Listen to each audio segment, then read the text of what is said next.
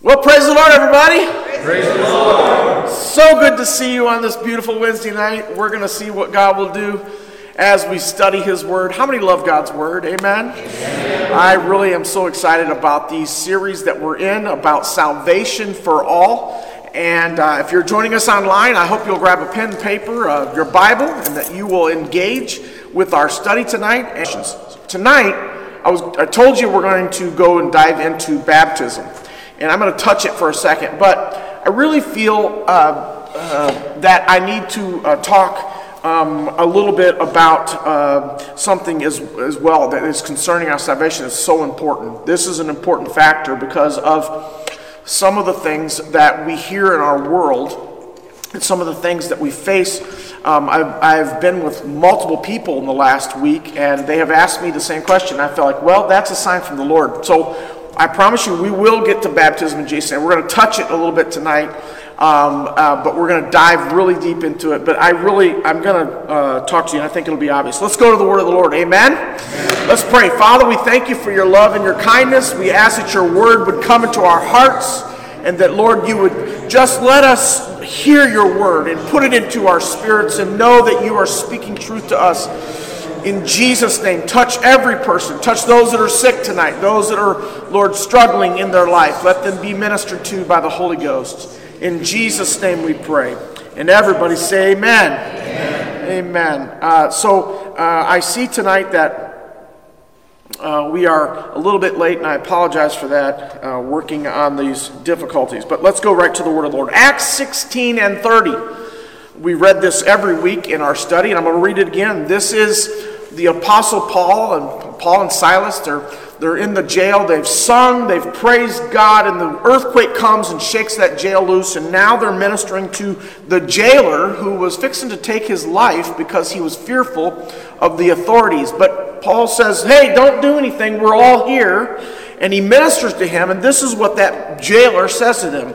He brought them out and said, sirs, what must I do to be saved?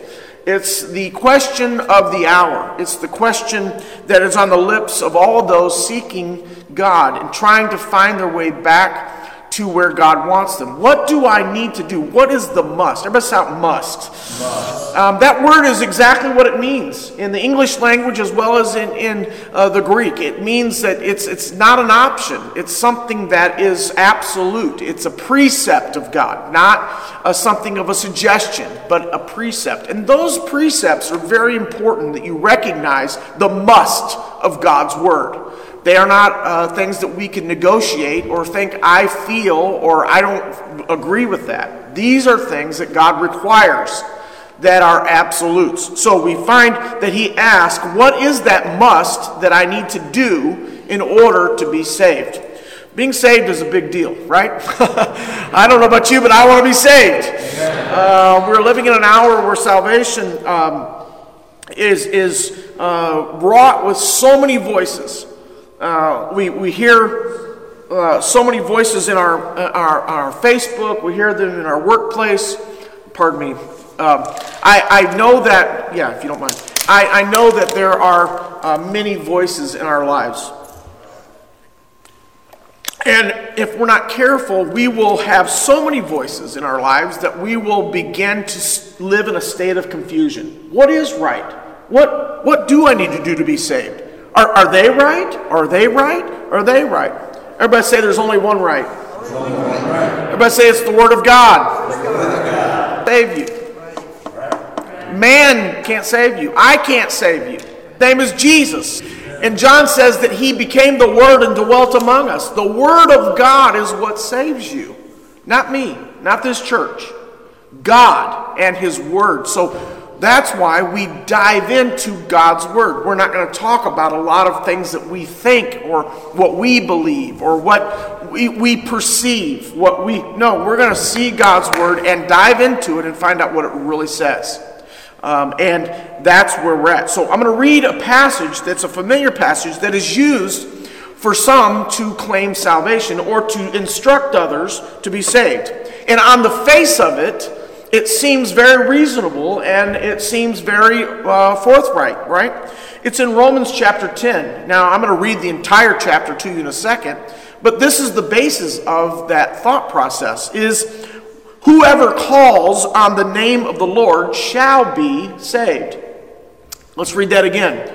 It's the Word of God. Everybody shout, this is the Word of God. I want you to recognize very quickly that anything that we're talking about is not coming from Nate Nix. It's coming from the Word of God. It's not coming from my thoughts. We're going to talk right out of the Word of God. This is the Word of God. It says these words, whoever calls on the name of the Lord shall be saved. I want to take you on a journey in understanding that we do not make doctrine or beliefs based on a single scripture or a single passage. It is based on the entirety. Can you say that with me? Entirety of the Word of God. It's based in the thread of what's going on, what is referenced, and how it's referenced. Now, we're going to go to Romans 10, and we're going to read Romans 10. And one of the things you're going to recognize very quickly is that Paul is writing to the Israelites. Watch me. Brethren, my heart's desire and prayer to God is for what? Israel. I need you to shout that. What? Israel. Is that they may be what? Saved. So there was a church in Rome. It was in the house of Caesar. And it was filled with Jewish people. He's speaking to Jewish people in Rome. That's why it's called Romans. Because that's who he addressed it to. So I want you to say Jewish people, right? Our Jewish brethren and sisters, the Israelites. So Paul is speaking in this moment very specifically to the Jews. You're going to notice that he makes an Old Testament reference that Moses speaks about life and death, right? You're going to notice that he references things that are familiar. The Torah was very familiar to them. So he made a reference, just like Jesus made household references, looking for a coin. All the sheep, the farming, the agriculture, the things that Jesus used to describe things that we could understand, right? So in this moment, Paul is speaking to the Jewish people, and he's trying to help them to be what? Saved. He says in verse 2, for I bear them witness. Who's them? Israelites, right? That they, the Jews, the Israelites, have a zeal for God. Amen. They have a desire for God, but not according to knowledge. I want you to recognize the hour that we're living and how this scripture fits. We know a lot of people. I know a lot of wonderful, amazing people who have a great zeal and desire for God, but they are not equipped with the Word of God as the knowledge base, and they are tossed about to and fro in the world that we live in. Not because they're bad people. Not because they don't love Jesus.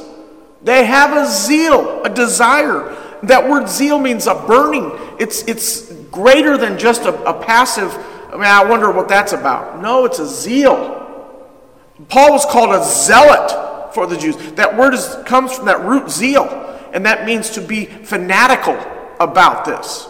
So they are fanatical about wanting to know God, but they don't have the knowledge. You know why Bible study is so important?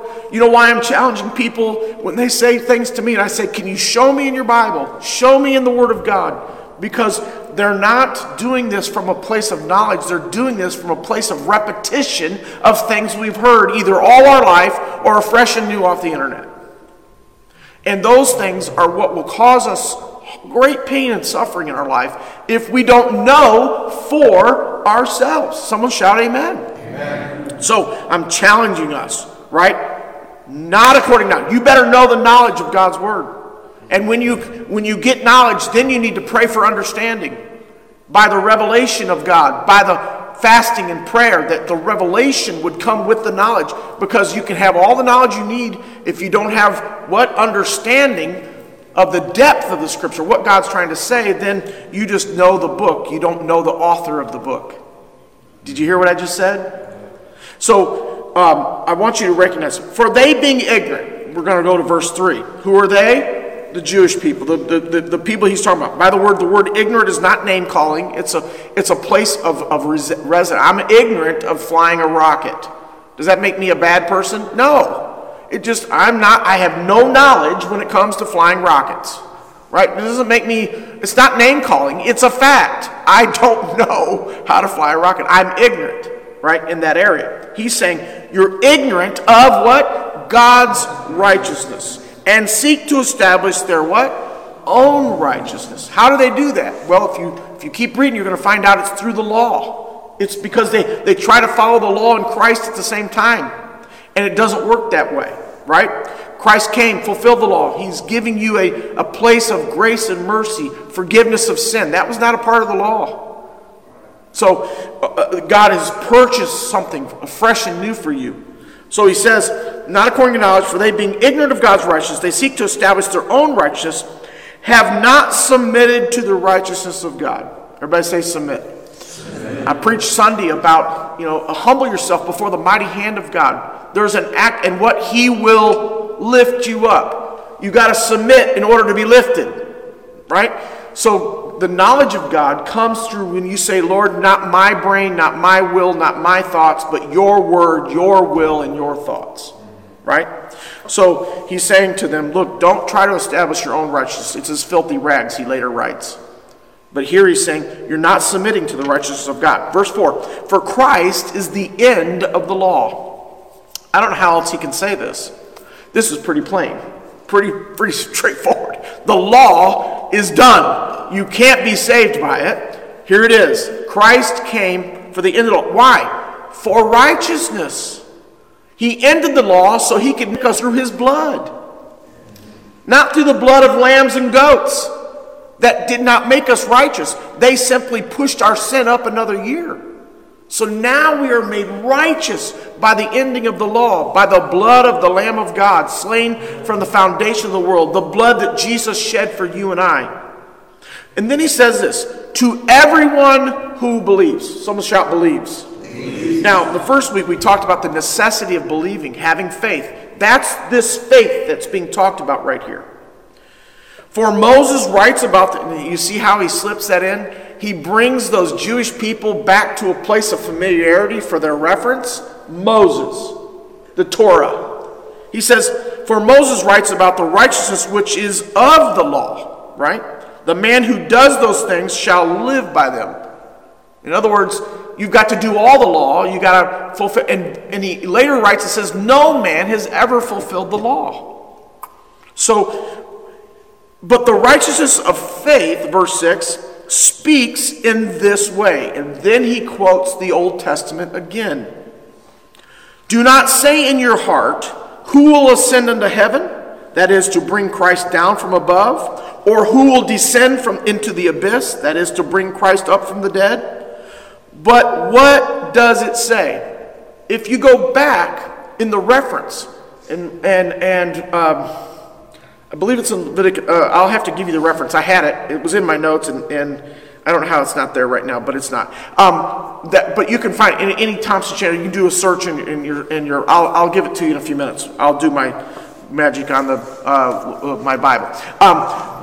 But that reference when he says, "But what does it say? The word is near you, and in your mouth, and in your heart." That is literally a reference in the Old Testament of saying you've got to decide to live or die. You've got to say, in your mouth, you're going to speak life. In your heart, you're going to speak life. Or are you going to die? This is a reference to the Old Testament. And I will take you to that passage here in a few minutes. That is the word of faith which we preach. Verse 9. That if you confess with your mouth, everybody say amen. Amen. This is the passage that's before the one I read. If you confess with your mouth the Lord Jesus and believe in your heart that God has raised him from the dead, you will be, someone say, I will be, saved. How many believe this word is truth? Amen. I'm going to give you an example for the moment, an understanding. I meant to bring one of our cookbooks that the ladies are selling. And we're going to talk about, tonight we're doing a cooking show, and we're doing a cooking show on how to bake an apple pie. Right? And I want you to set your ovens to 365 degrees. And that's it. Right? Well, what else we need? Well, you'll figure it out later. Don't worry about it. So you go to your oven and you said, I don't have apples, I don't have cinnamon, I don't have crust. I'm missing the other ingredients to this story. And if we're not careful, when we study about the Word of God and salvation, we will miss ingredients thinking that we have the whole pie when you are not looking at the whole pie. You're not having the entirety of the ingredients that God is trying to give us. I'm going to show you in a second exactly what I'm talking about. I referenced it last week, and I'm going to show you through the Scripture how this will play out for you in understanding. Deuteronomy 30. Deuteronomy 30. Can you read that for me, Brother Dan? Yeah. The command I give you this day is not too difficult for you to understand. It is not beyond your reach. It is not kept in heaven so distant that you must ask, who will go up to heaven and bring it down so we can hear it and obey? Right. It is not kept beyond the sea so far away that you must ask, who will cross the sea and bring it where we can hear it and obey? No, the message is very close at hand. It is on your lips and it is at your heart, so you can obey. Now listen, today I give you a choice between life and death. There it is. Between prosperity I'm giving you a choice between, it's on your lips. It's on your lips. It's in your heart. It's near you, but you have to make the choice. I'm giving you a choice of life or death, God says, in Deuteronomy 30. So that's the reference in which Paul writes from. So when you're studying God's Word, when it's quoted from someplace else, you should always go to that place and study what is it talking about. What's the reference? Now, you and I may struggle with the reference, but the Jewish people that he was speaking to knew exactly what he was talking about because it was a part of their training. It was a part of their everyday reading in the temple. It was a part of the Torah. So they knew immediately what that was talking about. You and I have to go research it, right? But we don't do that a lot in our Christian walk. We just read it and go on. So when you understand that Paul is trying to talk to them, you have a choice of life or death. It's in your mouth, it's in your heart, right? So understand that. And then he says, if you confess with your mouth the Lord Jesus and believe in your heart that God has raised him from the dead, you will be saved. How many believe that if you believe and choose life that you're going to be saved? You choose Jesus, you're going to be saved. Someone shout amen. Amen. So a part of believing is confessing. Unequivocally. You've got to speak it. You've got to believe it in your heart. So is this somehow false doctrine? No, but it's not the completion of the doctrine. Amen. So I'm going to show you. So keep going. Verse 10. For with the heart one believes, everybody shouts believes. That word's very important in this passage. Unto righteousness. And with the mouth confessing is made unto what? Salvation. You got to speak to God. Ask for forgiveness. You got to confess that He is the King of Kings, Lord of Lords, that He died for you. You got to speak that word into your life. That's an absolute. But that's not all. For the Scripture says, whosoever believes on Him will not be put to shame. Believes. Everybody shout believes. Believes. So, this believes is that faith, right? That is an action word. Remember we talked about this? It's not something that's stagnant, something that's dead. Every time you read the word believes, it's something that we're acting on. I'm going to show you in a second the completion of this. Verse 12. For there is no distinction between Jew and Greek. How many are glad there's no distinction? And this backs up my whole summation about how that we are no longer under the law or Jewish, following Jewish traditions, because the gospel is making no distinction between Jews and Greeks, Gentiles. For the same Lord, everybody shout the same Lord. Same Lord. Over all is rich to all who what? Call upon Him. Someone shout amen. Amen. Verse 10 and verse 13. This is what I read to you in our text. For whosoever calls, someone say calls, on the name of the Lord shall be saved.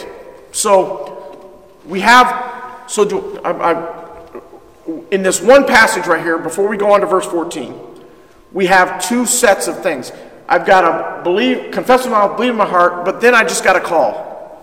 So Is it the first one? Or is it, well, it's a combination of all these together that Paul is trying to describe to these people. Verse 14, how then shall they call on him whom they have not believed? You can't do verse 13 without doing verse 12 and 10. So there is a progression of, I've got to confess with my mouth, believe in my heart, and then a part of that is calling on him, believing in him. Let's keep going. So how can they call on him if they have not even heard? And how shall they believe of him whom they have not heard? And how shall they hear without a preacher? Everybody shout, I need a preacher. You got to have a man of God, a woman of God that expounds the word of God, shows you the greater truths of God, reveals it through not their words, not their knowledge, but through the knowledge of the Holy Spirit in the word of God.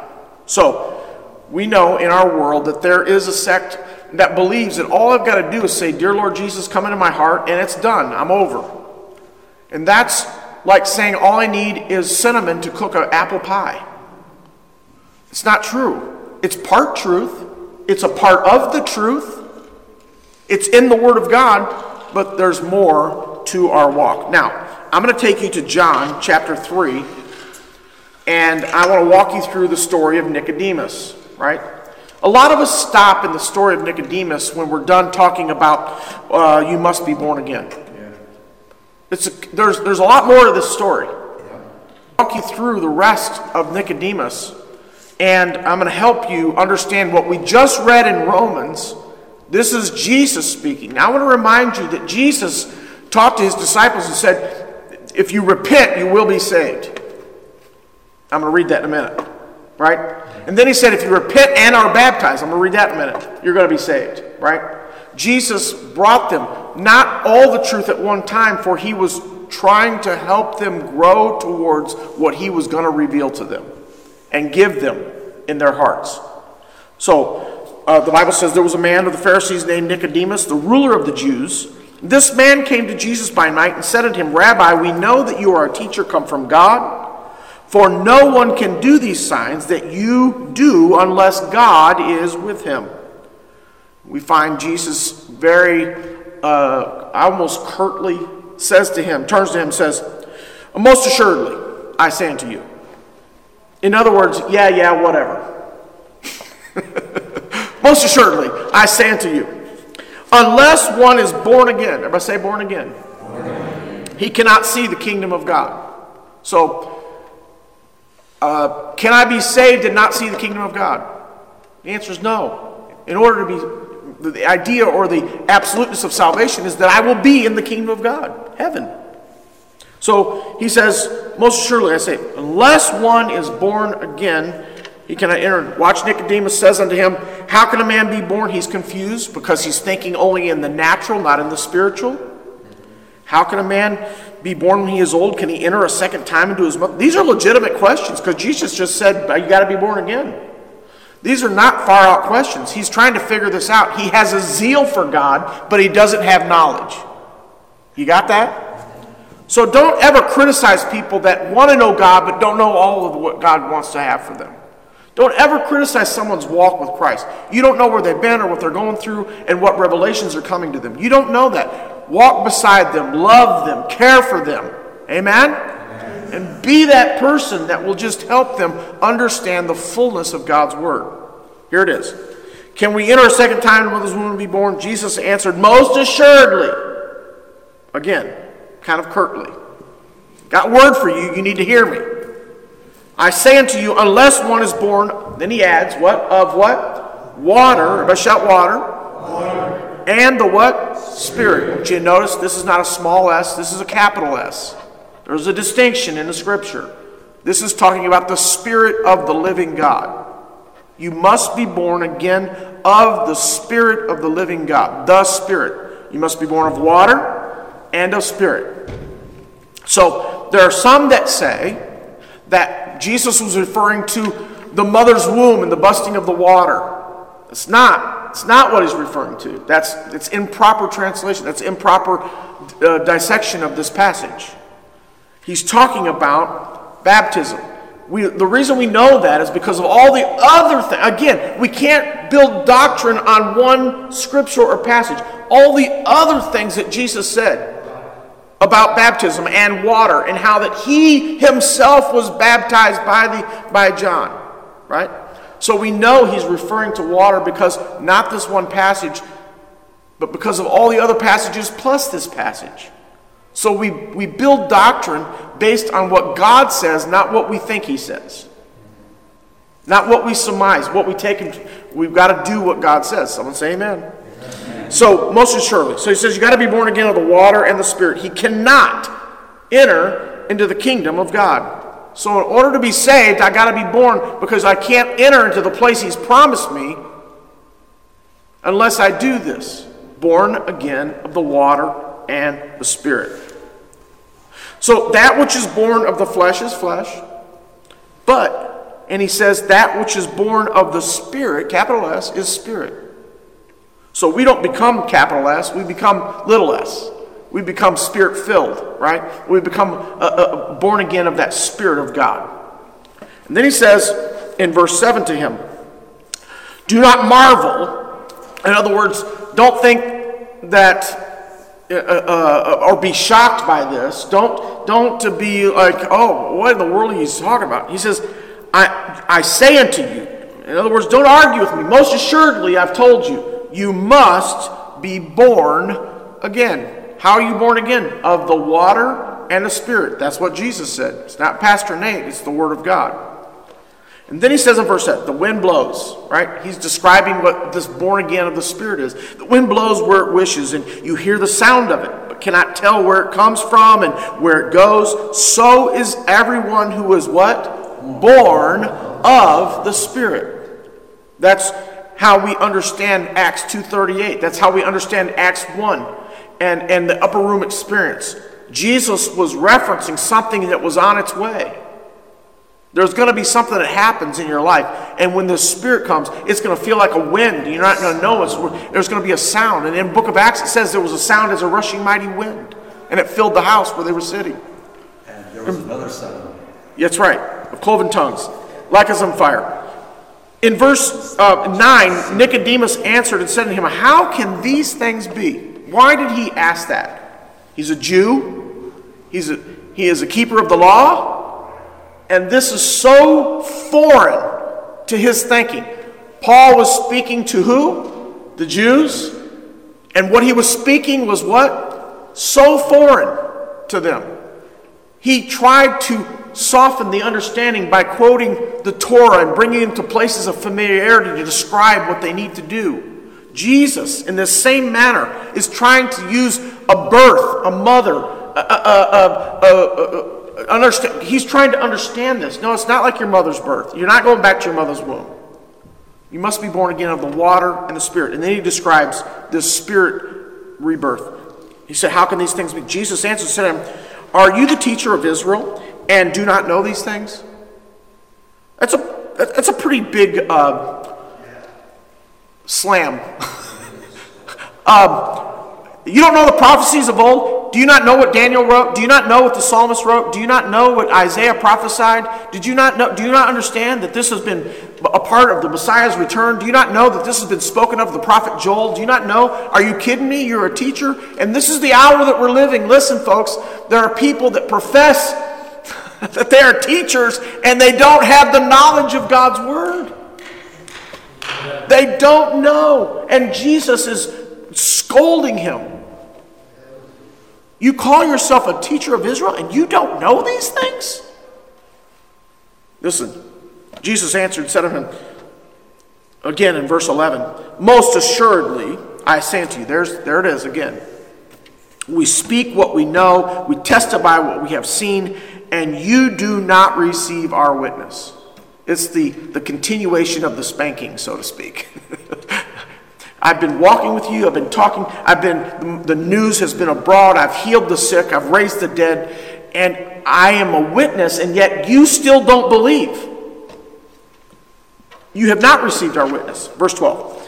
If I had told you earthly things, watch this, and you do not believe, how Will you believe if I tell you what? Heavenly things. Hear me. Hear this, Pastor. I'm being as loving and kind as possible. Don't cast your pearl before swine. Make sure that you have laid enough kindness and love and understand the field in which you're standing. Someone that wants to fight with you and argue with you is not going to understand heavenly things. They're going to see them earthly like Nicodemus was seeing them. Do I have to go back to my mother's womb? And you're going to say, why can't you see this? Because they have not had revelation by the knowledge of the Word of God. They only see them in a physical realm, not a heavenly realm. And so, as one ascends to heaven, who has came down from heaven, that is the Son of Man who is in heaven, right? Verse 14, and as Moses, here's another reference, watch this. And as Moses lifted up the serpent in the wilderness, Jesus brings them back. Nicodemus, I'm going to take you to a reference point. You do understand. You don't understand this new birth, but you do understand this because you're a teacher of Israel. So I'm going to take you back. Moses lifted up the serpent in the wilderness, and even so must the Son of Man be lifted. In verse 15, that whosoever believes in him should not perish. Now, if I pulled verse 15 out and made that a doctrine, you wouldn't know what Nicodemus was told. You just got to believe. And that's what they're doing with Romans 10, right? You just got to believe. Believe in him and you shall not perish. You're going to have eternal life. But we know that Nicodemus got told a lot of other stuff.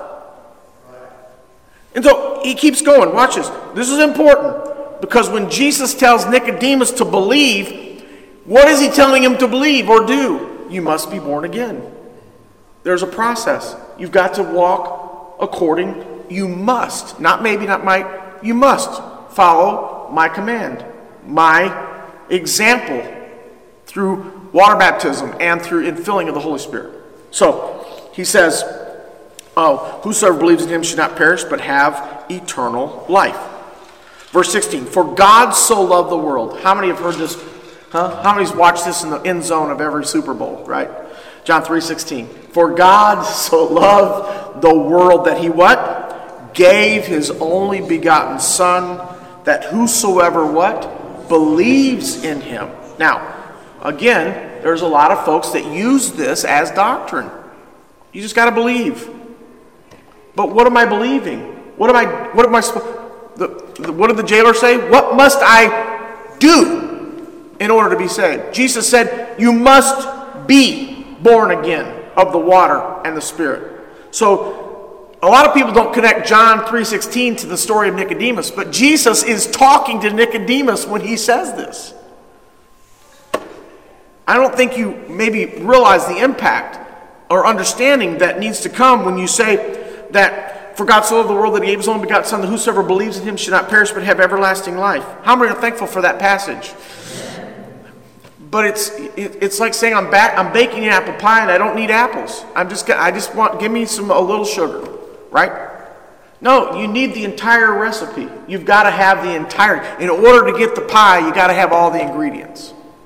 And that's what we have to understand about. That's why we find in the book of Acts, after Jesus came, after he died, after he rose again, that's why we see Peter preaching. Preaching what? The gospel, the death, burial, and resurrection. That's why we see the concentration of the commands that God has given us in Acts 2:38, in Acts 42, in Acts 19, in Acts 10, in Acts 8. We can go on and on and on and see this perpetuation of what we must do to be saved. So we can't take one passage and say, well, that's what Jesus said. Yeah, he said this, but you can't let it stand alone. That's heresy. Let me say it again. You can't let it stand alone. You've got to add to the Word of God, not your thoughts, but the rest of the promise of the covenant. So when you get a new car and you get a manual, what do? If you go through it, if you only read the chapter on transmissions, you're really not going to know how to deal with that car. You got to read everything. Am I right? My wife just got a new. We got a water maker thing and our purifier thing that sits on the countertop, and And we decided we're going to quit buying bottled water. We want to do better for the environment and all this stuff, right? So I'm tired of throwing away plastic. That's really the reason. We bought this thing. Well, it took her three or four hours to figure that thing out. And I'm like, what in the world? It's a water purifier. But they had her doing all kinds of stuff and taking things out and purifying that and rinsing that and making sure, do this. And I'm thinking to myself, thank God she has the instruction manual. How many put things together that they don't use the instruction manual, right? They just kind of hope it gets together, right? Go to IKEA and buy something and try to put it together without the instruction manual. You're gonna have a mess. You're gonna have $100 worth of sticks in your living room. So what am I saying today?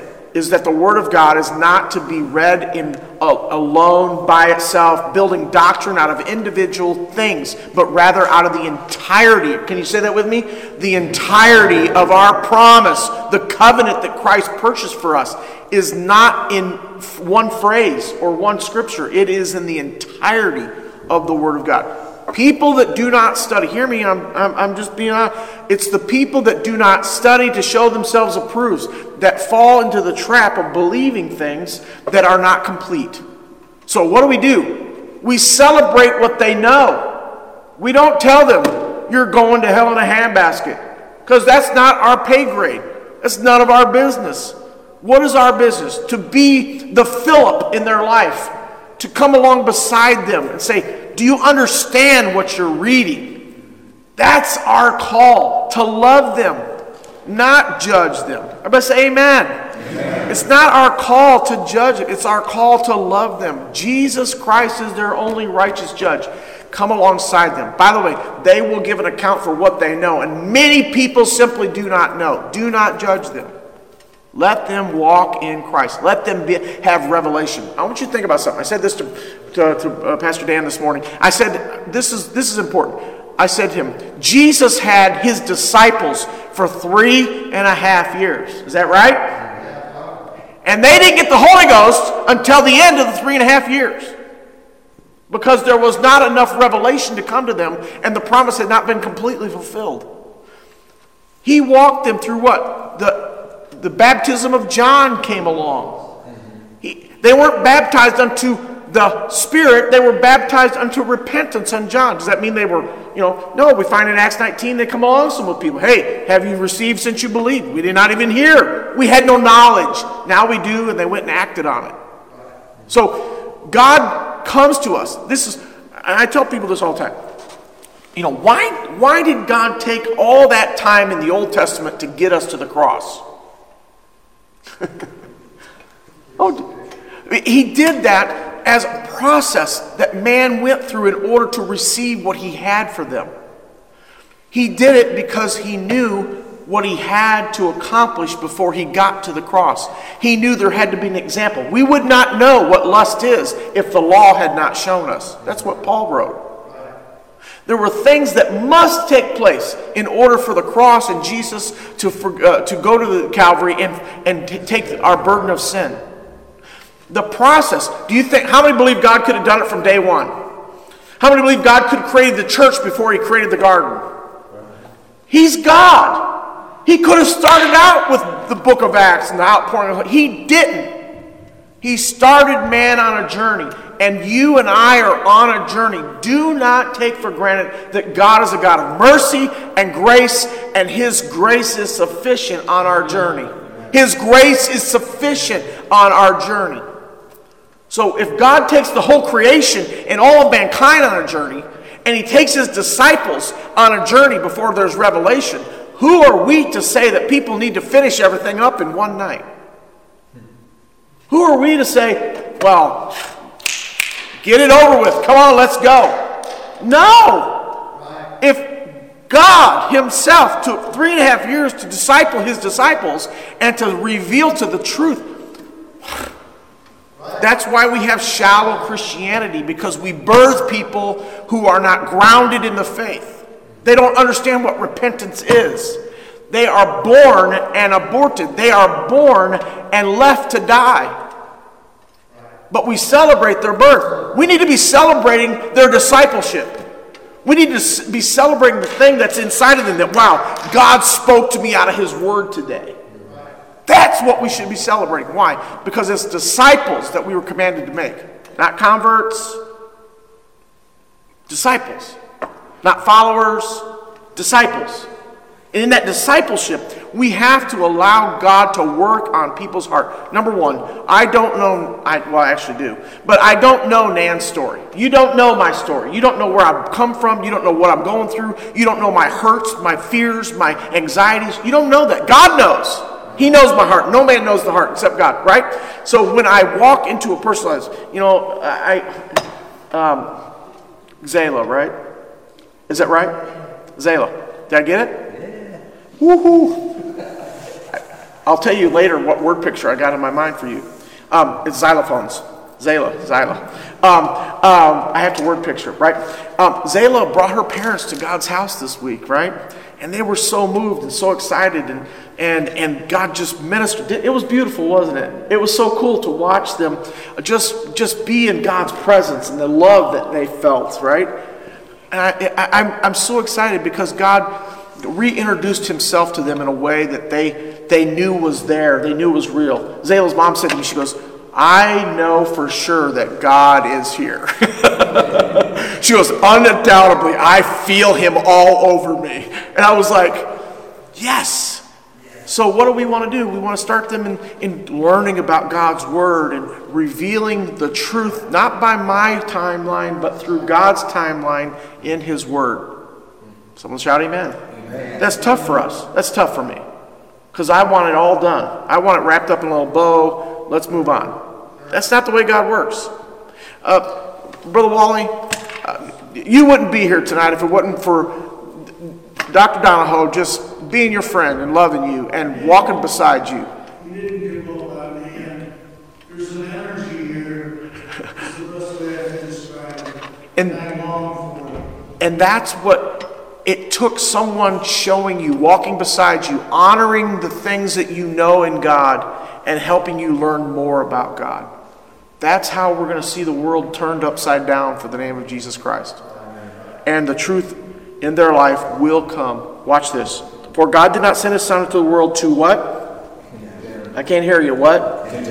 Condemn the world, but that the world, what, through him might be saved. We're only going to be saved through Jesus. Someone say amen. Amen. We're only going to be saved by obeying the words of Jesus. We're only going to be saved by completing the process that Jesus purchased for us on Calvary. It does not mean that you have to complete the process in 90 days or it's void. You got to start over. No. I always say to myself when I'm mentoring people and talking to people about Jesus that they are on a journey that I'm not on. I don't know their journey. My job is to walk beside them and show them the love of God, the truth of God, and help them obey God's word. Someone say amen. Amen. Look, Jesus in Mark, listen to this. I'm almost done. Jesus in Mark tells us, and he said to them, go into all the world. This is him talking to his disciples. He said to them, go into all the world and what? Preach the gospel to what? Every creature, every person. He's not talking about having revivals for pets. It's talking about every creature, speaking of every race, kindred, kind, tongue. We know that's true because of the book of Revelations. Tells us that's who will be there. In verse 16, I want you to look at it carefully up there. He says, and who believes, he who what? Believes. What did he tell Nicodemus? You got to be born again. So he says, he who believes and is baptized. So it's not just about saying, I believe, I have faith, I declare with my mouth. No, there's more to it. There's a doing to the gospel. And is baptized, will be saved. This is Jesus talking, who he believes and... Now, the Holy Ghost had not been poured out, and that's why it's not referenced here. Right? The promise had not been fulfilled. There was no knowledge of it. There would be no understanding of it. But he would get to that, wouldn't he? He would show them. He who believes and is baptized will be saved, but he who does not believe will be condemned. Verse 17. And these, I love this passage, signs will what? Follow them. Everybody shout will. Will. What does that word mean? Absolute. Absolute. What did you say? Must. Must. They must follow. Look, if people believe, they will. At some point in their walk with God, understand how to cast out devils. They will speak with new tongues. It's an absolute. They must. It's not maybe, might. No. You shall receive the gift of the Holy Ghost. It's an absolute. So when I'm walking and talking with people, I'm teaching them Bible studies. I'm trying to plant that word deep. You're going to speak with new tongues, he says. When I try to plant that and help them understand that depth of God's word, it's only when we stop. It's only when we stunt, when we get to a place where we say, well, I've repented and that felt really good, so I don't need to go any further. No, if you're truly seeking, if you're zealous, if you have a zeal for God, the knowledge will continue to come because that fervor for God will continue. You can't seek God and not find him. It's only when we stop seeking that we get stuck. And when we get stuck, we begin to try to find comfort with what we already know, not growing any further in the gospel. I tell people all the time that if you're not careful, you will only fulfill. You'll say it's an apple pie, but all it has is sugar in it. It lacks the apples. I hope that makes sense. That you can't say you have something when you don't. You've got to complete the entirety of the process. You got to mix stuff. You got to cut stuff. You got to wash stuff. You got to roll stuff out. You got to put it in a pan. You got to turn the oven on. You got to. It's a process, and so it is with our salvation. God has us. How many believe that God has us? In the palm of his hand, the scripture says. And the enemy can't remove us. The question is, are you seeking? Are you stretching? Are you trying to find? Are you have a zeal for God to have knowledge about him, to know him in the fullness of truth? It's only when we decide to be a Christian in word and not in deed that we find ourselves in trouble with this process. Someone say amen. Amen. So, let's read one final passage. Peter said to them, what? Come on. Repent. We talked about repent last week, right? Repent. Repent, repent. It's not about just saying, oh, Lord, Lord, please forgive me. No, it's an act of the heart. It's a lifestyle of change. It's a turning around. It's saying, I'm going to do my very best to walk away from that. And where I can't, God's going to fill in the gaps, and his grace is going to be sufficient. It doesn't mean I continue in the sin, God forbid. But I work real hard, so I repent. And let every one of you be what? Baptized. Someone shout baptized. Baptized. In the name of what? Jesus Christ. The name is important in your baptism. When Matthew 28:19 says, baptizing them in the name of the Father and of the Son and the Holy Ghost. How many believe that scripture? How many know it's the truth? But there's a name. Father's not a name, Son's not a name, and Holy Spirit's not a name. There's a name, and that name is given to us. And by the way, it continually talks to us about there's no other name given under heaven whereby we what? Must be saved. There's only one name. Everybody shout one name. One name. And his name is Jesus. Through his name. His name is Jesus. Whosoever believes. And there is a place in our hearts that we have to have revelation. I have knowledge of it. But you got to pray and God help them be or have revelation of what you want to do in their life and how you want to reveal yourself. For the what? Remission of sins. Why am I baptized? It's not for a public confession. It's not so everybody sees it. I'm doing it because Jesus did it. And he said, go baptize. So it's a command. Everybody say it's a command. It's a command. You can't disobey a command of God in any way. You can't disobey thou shalt not kill and think that you can have a place in heaven. You're obeying a command. This is not works. This is obedience. So he says, you must be born again. Be baptized in the name of the Lord Jesus.